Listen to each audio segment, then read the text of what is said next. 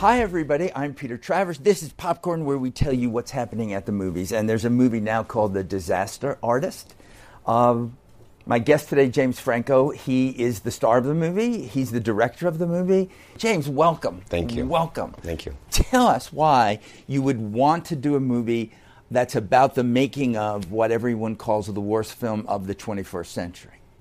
The I'm going to qualify that. Yeah. Mhm. The best worst film of the 20th the best century. worst. That's a very specific thing because there's been there have been thousands of bad movies that we will never watch again. People have been watching The Room religiously for 14 and a half years now. Like once a month in almost every major city around the world. I mean, they've Waiting for it to get good. What? No, Yeah, no, no, no, No. no. They know what they're in for, I think. But um, I uh, knew I knew sort of about the room, although I had never seen it. Um, but what really turned me onto it was the the book. Seth Seth Rogen teases me like he's like, oh, a very uh, James Franco thing to do to get you know into this whole thing through a book. But um, Greg Sestero, who was the other actor in the room, co-wrote this book with uh, Tom Bissell, this great journalist, uh, He ca- did. called The Disaster. your brother Dave plays Yeah. in the film. Yeah. And once I read that, and I saw, you know, that there was this incredible story behind this cult bad movie, I knew that I would be able to tell a a Hollywood story unlike any other, but that B, because of the way they had written it, there was this universal story underneath about dreamers and outsiders that everybody could relate to. That I certainly related to myself. You know, everybody comes to Hollywood. You know, everybody that comes there and, and has a dream to make it starts on the outside, right? You have to start somewhere. They do, unless they're Yeah. they've got relatives or an in. Well, my know? brother had me. Me? But He even did. he said, well, ah, man, I came to Hollywood and I was James Franco's little brother. And he had to, you know, that was one of the reasons that he's never been in a, a movie with me before is he didn't want to be in my shadow. And he, he spent seven or eight years just going off and doing his own thing. I would ask him to be in, in But- movies and he would say no. You did do those things with those acting lessons, Exactly. which are just amazing. People- Exactly. where can people find those now? That's on Funny or Die. It's on. Funny or Die, so Yeah. you could still find it. Oh, I yeah. just remember the one where you're teaching him basically to work with a green screen. And just Yeah, I haven't seen it in so long. No, he's standing on a chair, and you're just throwing objects. I think he's standing on our, our cat carrier. Is that what it was? Yeah. The cat carrier Because doing that, The yeah. cats are a big part of our lives. Those are my cats, and then he stole those cats. But anyway, anyway, that was go into it. That was one of the only things that we had done together. And when I read the book, in fact, there were like a few things that popped into my mind immediately. I was I thought I need to tell this story. I identify with this story. I I love this story. I need to play Tommy Wiseau, even though like on the surface we are very different people. Um, that there are things about him and his story that I relate to so closely. And three, that I wanted my brother to play Greg Sestero because I knew, I mean, A, I, I just think he's a great actor, but B, I knew we had the right dynamic for it, and largely because we had done those videos, and those videos were kind of the seed They are. for the relationship in here, because I'm playing this ridiculous acting coach, giving him horrible acting advice, and he's just sort of looking at me like, that's, you know, like you're an idiot. And that's sort of the dynamic that we have in the disaster artist. So I knew that we could do that. Well, we, we should set up a little about who who Tommy Wiseau is because even when you see this movie, you're not going to be quite sure. no, I know. Well, we actually, so he's a very real guy. he's real. Early on in the um, editing process, we thought about, considered putting real footage of, of the actual Tommy up front because he is such an extreme character in reality. And that we worried like people didn't know who he was and they and then they came to our movie Cold and they saw me behaving that way, they'd think like, Wow, James is taking a big swing. like he's going a little over the top there with that character. So But- you could say, no, he's really like. well, that." we have the we, yeah we have the side by side comparison at the end, so oh, that's people great. Everybody see- should be Yeah. at the end of this movie. Yeah. You've got to sit there and watch them Yeah. side by side. and you can see, oh, I'm doing it just like like he that's how he was, you know. Um, Tommy claims to be from New Orleans. okay, uh, okay, the- I'll give you. So I'll give you Give the me a little bit. Yeah, here's Yeah. Tommy.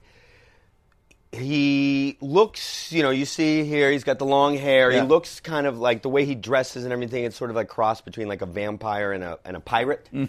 Uh, he wears like three or four belts uh, at a time, minimum. You know, Mm-hmm. one the standard loopholes, and then the others like hang below his butt cheeks. like he's say a little, make my butt look good, hold it up. You know, and and anyway, so that's how we. That's sort of the the the outer kind of thing.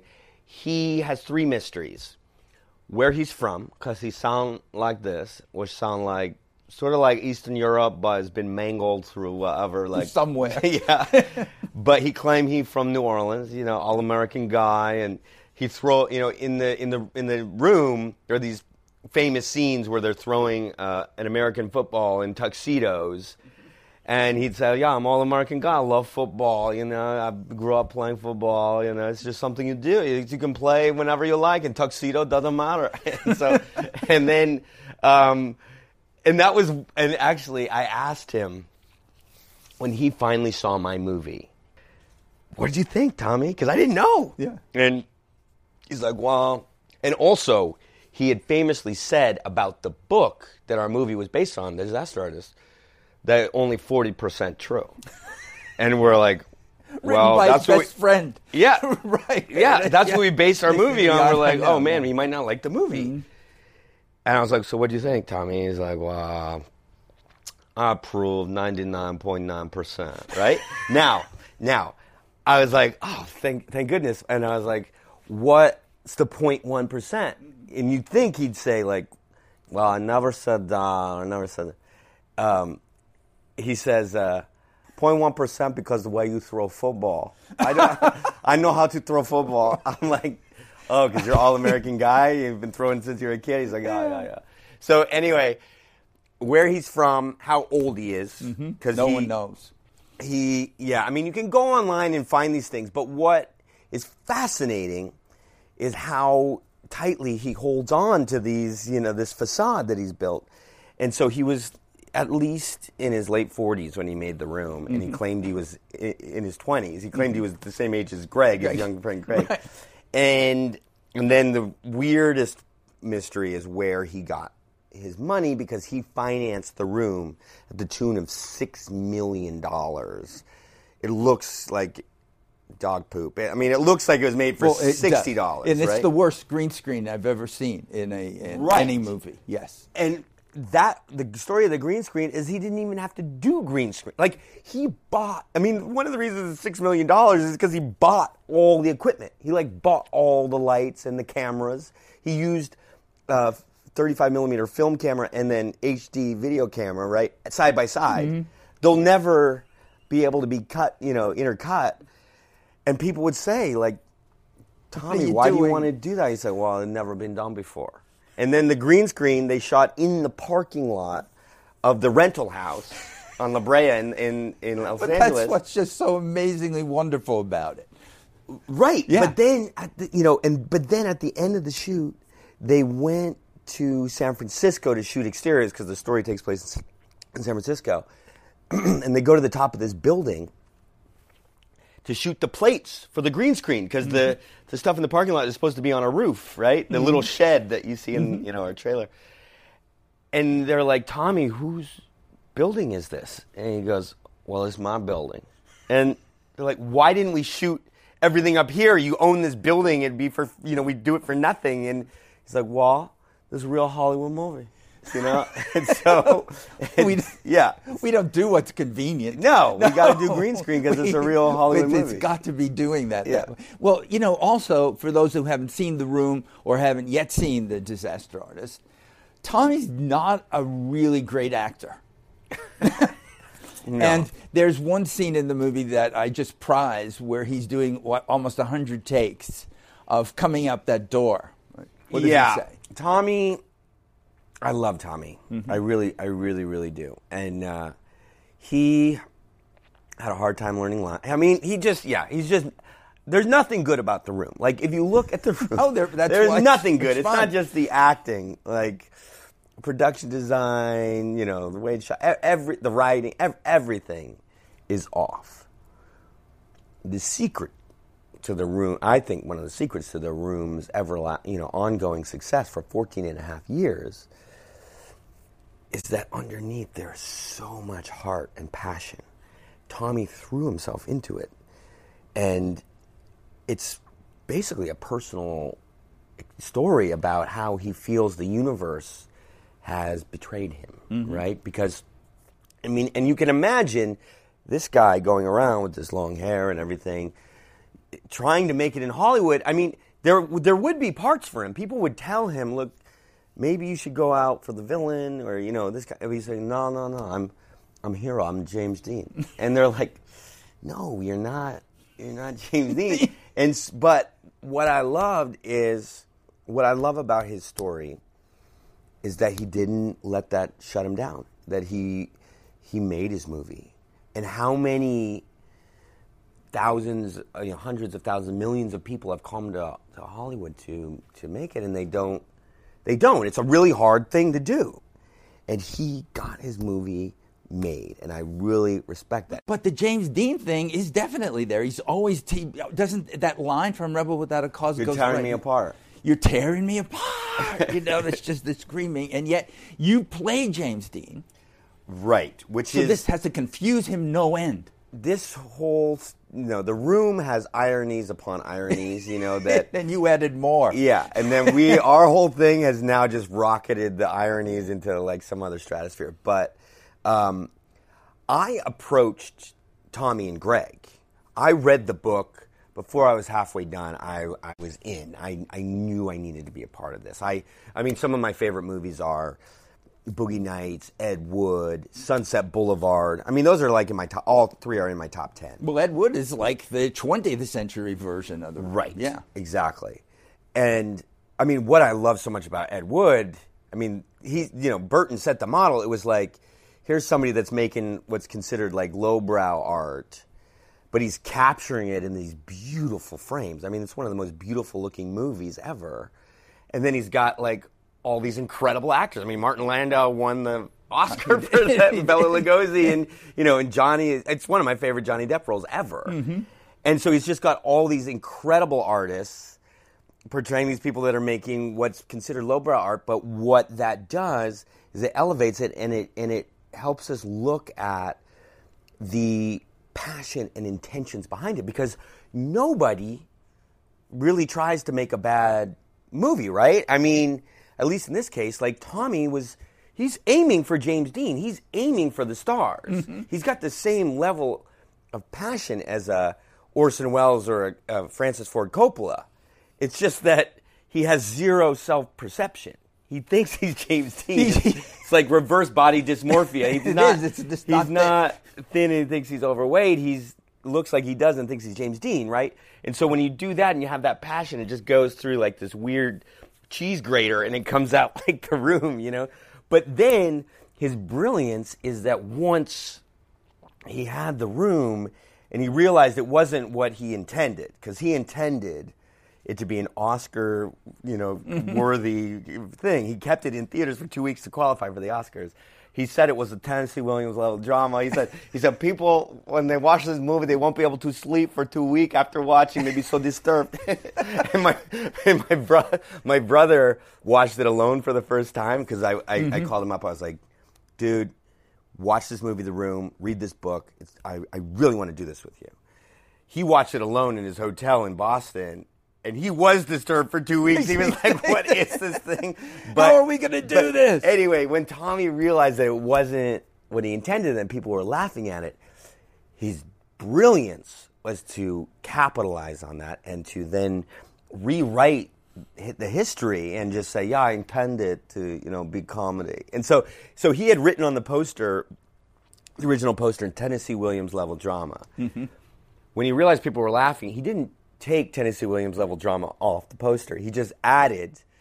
Uh, entertaining black comedy or something like that. So it's like So it could be all those things. It's both. He says about the room, the room is safe place. You can laugh, you can cry, do whatever you like, just don't hurt yourself. That should be the motto of every film. there you go. I think though with you too, he wanted Johnny Depp to be him, right? It was the, that was his dream. He did. Johnny Depp was his first choice, Choice, right. but he had two people. He had two people in mind. Yeah. So when I had to get his life rights, he's like, "So who play me?" And I'm, and I knew I wanted to play him, Mm-hmm. but I didn't know what he was going to think about that. Later, I learned that I was his second choice, probably largely because I I had played James Dean and he thought he was James Dean. But I, he said, "Who play me?" And I was like, "I don't know, Tommy. Who who do you think?" He's like, "Well, how about Johnny Depp?" And I'm like, I laughed, and he's like, "What's the fun? Why are you laughing?" I'm like, "He's a big, you know, the biggest movie star around," and he's like, "Yeah, well, you don't go down that road. You don't know it at the end of the alley, right?" I'm like, "Okay." and then Greg, the real Greg, suggested me. He's like, "How about you, James?" And Tommy was like, "Yeah, James, I see some of your stuff. You know, you you do some good things, you do some bad things. I don't know how to take that. Like, did you ask him to enumerate yeah, what no, was I- good and bad? No, oh, actually, Yeah, yeah. yeah. You know what his favorite is? Is this movie? You, I don't know if you've even seen it. Uh, called Sonny. Oh, directed Nick by Cage. Nicolas Cage. Yes, there you go. Of course, yes. That's his favorite Mal- movie. That movie uh, was that maligned by everybody, just castigated by people who said, "This is so bad," and yet that would that be. bad. I thought it wasn't that bad, but you know, it didn't receive a warm reception. Probably Maybe not. he I don't think that. Mm-hmm. I. I don't think I read the reviews. Yeah. What yeah. were your bad things, according to Tommy? Well, if Sonny was his favorite movie, I don't know. You know, How sort could of like be? what do I? I don't know why I want to. Yeah. Yeah, what His- really happened. Criteria but you is did very something strange. extraordinary. I've heard, uh, in which you directed this movie in character as Tommy. With the, with with this qualification. I stayed in the character of Tommy, the filter of Tommy, but I was directing like James. You know what I mean? The disaster artist doesn't look like the room. Mm-hmm. You know what I mean? It's not made like the room. It's mm-hmm. directed by James. Mm-hmm. And if the actors needed to ask me a question, I would give them James's thoughts. It would just be filtered through the facade of Tommy and the voice of Tommy. Did everybody uh, just sort of go along with that with you? They were fine. Rogen wasn't didn't have a few Rogen, it took Rogen to a say? while. It took Yes, Rogen at yeah. least a week, Week. not to laugh at me you know, every time he saw me. Yeah, the first day for Rogen, Mm-hmm. he couldn't he couldn't even work. Like he, it was just like, what, What happened to my friend? I don't know what he thought because he produced it.